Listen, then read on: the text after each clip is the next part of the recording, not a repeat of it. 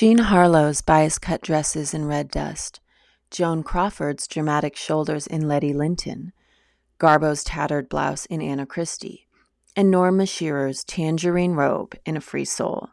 These are all examples of designer Adrian's mark on MGM and American history. Power dressing is rooted in the way these women wore a frill. When you think of the 1930s, you may not think of women with power, but there have been arguments made that beg to differ. Feminist film critic Molly Haskell, in her 1970s book, From Reverence to Rape, makes the case that the treatment of women in film steadily declines from the 1930s to the 1970s. This argument makes a lot of sense when you consider how the sexual revolution of the 1960s came with the added bonus of making a sport out of the objectification of women, and also when you consider the history of women's roles in the industry as a whole over time. Most films in the 1930s were centered around women and oftentimes were written by women. That simply wasn't the case a few decades later. It is also worth mentioning that only white women with money enjoyed this freedom, even on film. So, what makes the films of the 1930s, broadly speaking, feminist or at least more friendly to some women? The answer is agency. The female characters often have it. The agency is crafted for the audience using another tool of post crash American entertainment escapism. The women who were centered in the films of the time were either wealthy or attempting their way to it. Money gave them the power and freedom, which often included moral freedom that would not be possible to portray a woman from any other walk of life as having. In fact, MGM's most successful stories are often rags to riches, or as I call them, prostitute make good stories. Other times, the struggling protagonist doesn't win, but we allow her to trespass on quote unquote good manners in her attempts to gain money, aka agency, aka equality. The most compelling element of how these so called moral trespasses prevail without besmirching a thing as delicate as a woman's reputation and character is costume. Clothes quite simply elevate her, imbue her with the power that money promises. The hand that helped craft glamour what it could do, and what it meant for a woman's ability to move in the world is Adrian. Adrian, one name like Madonna, Adrian. He was the chief costumer at MGM in the 1930s and one of the most influential designers in film history, if not in history, period. The costumes that came out of MGM during this period are an inextricable part of American culture and ideas of glamour. While there are many spectacular creations that came out of all the studios in the 1930s, only one designer created with the integrity of the stars he clothed in mind. Adrian's design spoke in a language that connected to women directly. Other designers could make gowns that shone and danced in the light, but more often than not, they did nothing to enhance the personalities and power sources of the women that wore them. An example of a revered designer who works whose work falls short is Orry Kelly. Kelly costumed all of the Busby Berkeley spectaculars, which often worked on the principle of making individual women invisible by turning them into moving parts.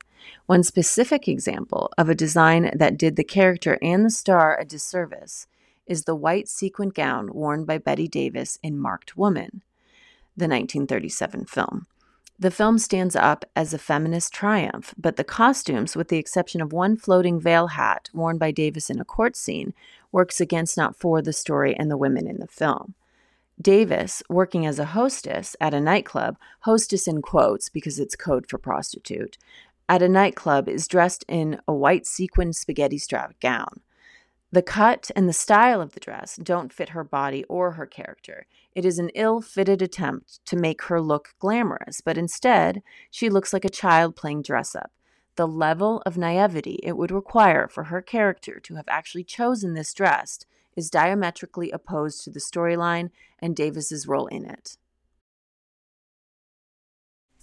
In contrast to Kelly's designs for Davis, Adrian's designs and reverence for Joan Crawford is particularly noteworthy. He had a life size Crawford mannequin, complete with face and hair, made up for him to work with when she wasn't available.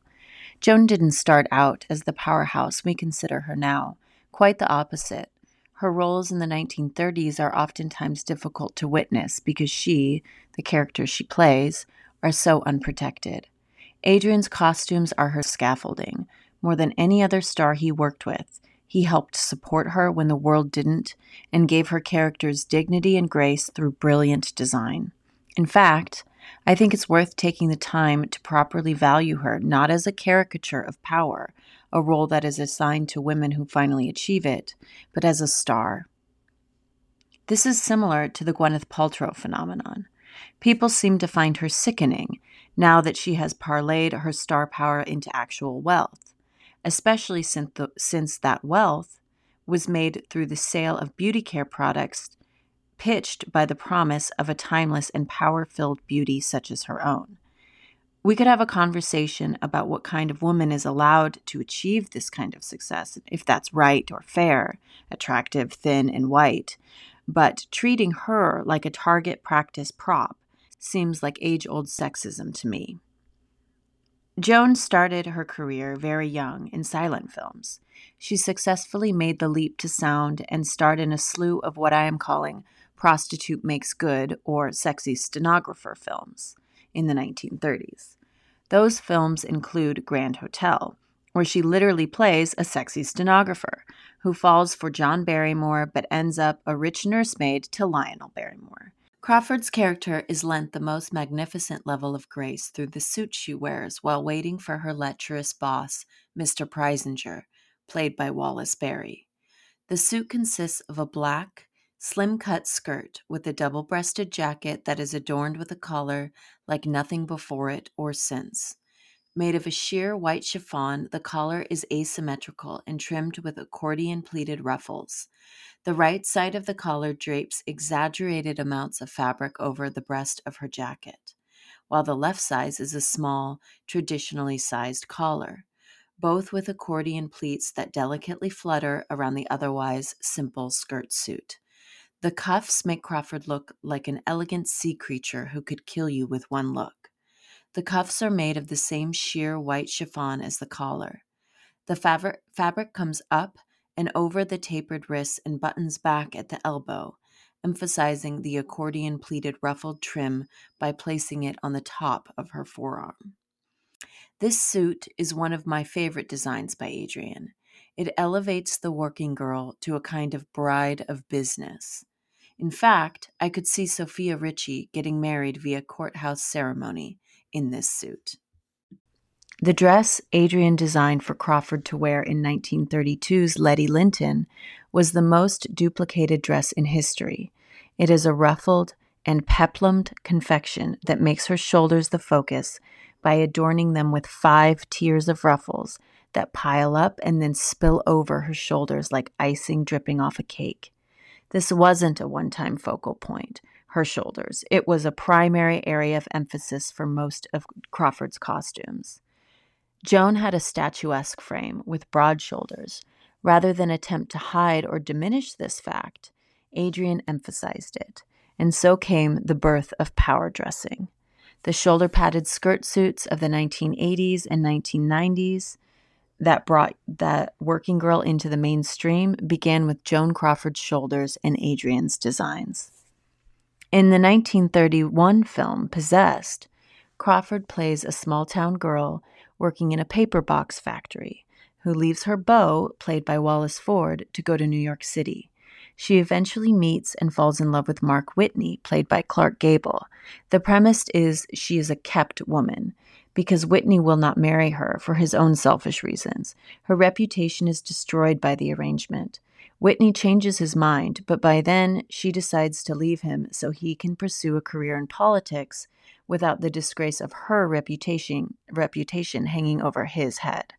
Ford comes back into her life to try for a second time to marry Crawford, but changes his mind when she tells him the truth of her relationship to Whitney. In a scene we will examine closer, Ford basically calls her a tramp and leaves her flat. In the beginning of the film, Crawford's character laments to her mother, played by Clara Blandick, and her boyfriend, Al Manning, played by Wallace Ford, that, quote, there is everything wrong with me my clothes, my shoes, unquote. This line gets at a very important point. not just within the context of possessed, but in life. For a woman, autonomy, power, and pleasure start with wardrobe. This is something Crawford and her character understood. Mommy dearest aside, wire hangers do ruin a wardrobe. Crawford's character, Marianne's wardrobe, gives her the aforementioned autonomy in the scene where Al, right after proposing marriage, calls her a tramp in response to finding out about her now over relationship with Mark. During this 15 shot scene, in which the longest shots are the ones in which we can see Marianne's dress more fully, she becomes angelic under the barrage of slut shaming she's made to endure. The more her dress is revealed, the more she becomes immune to Al's attacks. Marianne is wearing a full length, bias cut, white sleeveless gown that is trimmed with white feathers. In the back, a delicately draped and suggestive of angel wings ruffle crosses her shoulder blades along with a flurry of white feathers. Her breasts are topped with small feathers, and her waist is, is, cinched with them too. She is completely held in by soft and pure power that a man like Al cannot diminish. It is Al that is cut down in this scene, not Marianne.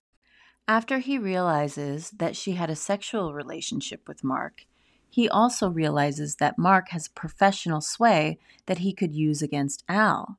Al begs Marianne to fix it with Mark and demands she call him on the spot. The scene ends with a shot of Marianne's angel winged back as she picks up the phone to call Al a cab, not Mark on Al's behalf. Her dignity never falters. She is steadfast in her grace, in no small part because she is surrounded, supported, and held by that white gown. By the 1950s, Crawford had transformed in the public view from a hard earned, elegant woman into a power hungry and man eating shrew. This wasn't exactly her transformation, it was part societal punishment for the power she had achieved over her at that point 30 year career, and part sign of the times. In the 1953 film Torch Song, she was made to wear garish costumes and play out her punishment on screen. That film's entire premise is punishment. Her character, Jenny Stewart, is a Broadway star whose perfectionism has stood in the way of her true calling, wife and mother. In exchange for her short sighted life choices, career and family, she spends her evenings alone crying in awful clothes. It is a blatant disrespect to see the great Joan Crawford dressed in a canary yellow terry cloth robe, styled as a cape, alone in her bedroom looking like a caged bird. The costume designed by Helen Rose do Crawford and her character a grave disservice. When you compare Torch Song to the 1937 film Mannequin, where Joan plays a model, code for prostitute, who makes good by walking out on her no good husband to stand on her own strength, you can see the difference a decade makes. She does the walking out in clothes that support and flatter her, not degrade and diminish her like the garishly drawn clown suits of Torch Song. Say what you will about MGM, and there is plenty of awful stuff to say. But during the 1930s, when Adrian was their costume designer, the stars had visible support. Greta Garbo started her career, like Joan Crawford, in silent pictures. Similar to Crawford, Garbo played the vamp in those early days of MGM. By the time she made the switch to talkies, she was drawn as a more complicated heroine. Anna Christie was Garbo and MGM's first talkie. It was made in two languages, German and English. This was to accommodate the international audience that silent pictures easily reached but would ultimately disappear with sound. The introduction of sound effectively split up and separated audience by language, rather quickly marking the official division in countries' film industries. Garbo's reputation as a mysterious love goddess is shattered in Anna Christie. She's still a goddess, but a rather common one code for prostitute. The code isn't exactly subtle, given the Hays Code is years away. Garbo's co star, the hilarious Marie Dressler, plays Marthy Owens, the girlfriend of Anna's father, Chris Kristofferson, no relation to the 70s film star, played by George Marion. Marthy is directly referred to as a wharf rat, which, if you are not familiar, is the by the sea version of lot lizard, a colloquial term for truck stop sex workers. Anna comes from the Midwest, where she was raped and then turned out by her cousins. After the strain of working in a cat house proves to be too much for Anna, she travels east to live with her father on his barge. She meets and falls in love with a rough and tumble type, a sailor like her father, named Matt, played by Charles Bickford. Matt is predictably awful when he finds out about Anna's past, but not as bad as her father, who chooses to look away and take no responsibility for her situation. Garbo embodies the role of Anna with the help of tattered, thrifted separates that she picked out with Adrian. Anna Christie is the only film costumed by Adrian that he did not design the costumes himself. They went to charity shops together to choose Anna's wardrobe. They succeeded, not just in securing the proper attire for a young prostitute, but in building a world for Garbo's first on screen words. The shift of her power from existing in the realm of visual sex, typical of her silent days, to the realm of audible and all knowing woman happens in Anna Christie. Garbo is an honest and brash powerhouse, and she has never ceased to impact the popular imagination. The days of Garbo as silent vamp are over. Adrian had the sensitivity to know where Garbo's strength actually lived she didn't need chiffon ruffles to rule the screen, just to say in her own image and dialogue worthy of her. Almost every scene and every phrase in this film is worth examining.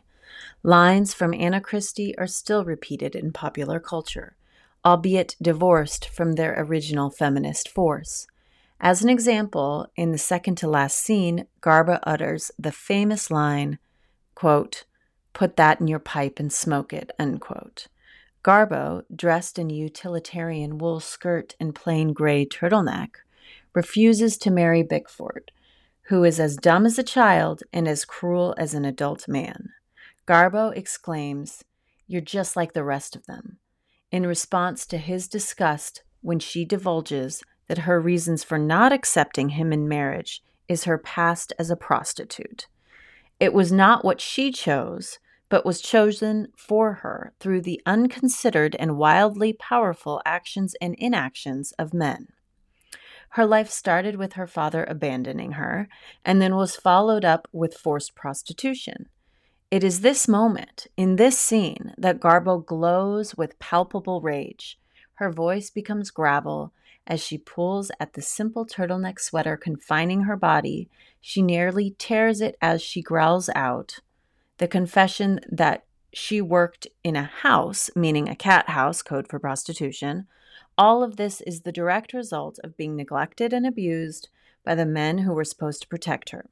The fury does not just stem from familial cruelty, it is driven by the active denial of the people who have the power to make choices, not just for themselves, but for Anna. Greta in Anna Christie and to a lesser extent, Grand Hotel, is the ultimate bearer of truth. She is the container for the damage done to women, and she embodies that exhaustion so completely that she becomes ethereal. Her status as goddess is better understood as a being who cannot possibly hold all the wounds the world has inflicted on her kind, woman. Adrian's role as her exclusive customer is one of friend and collaborator.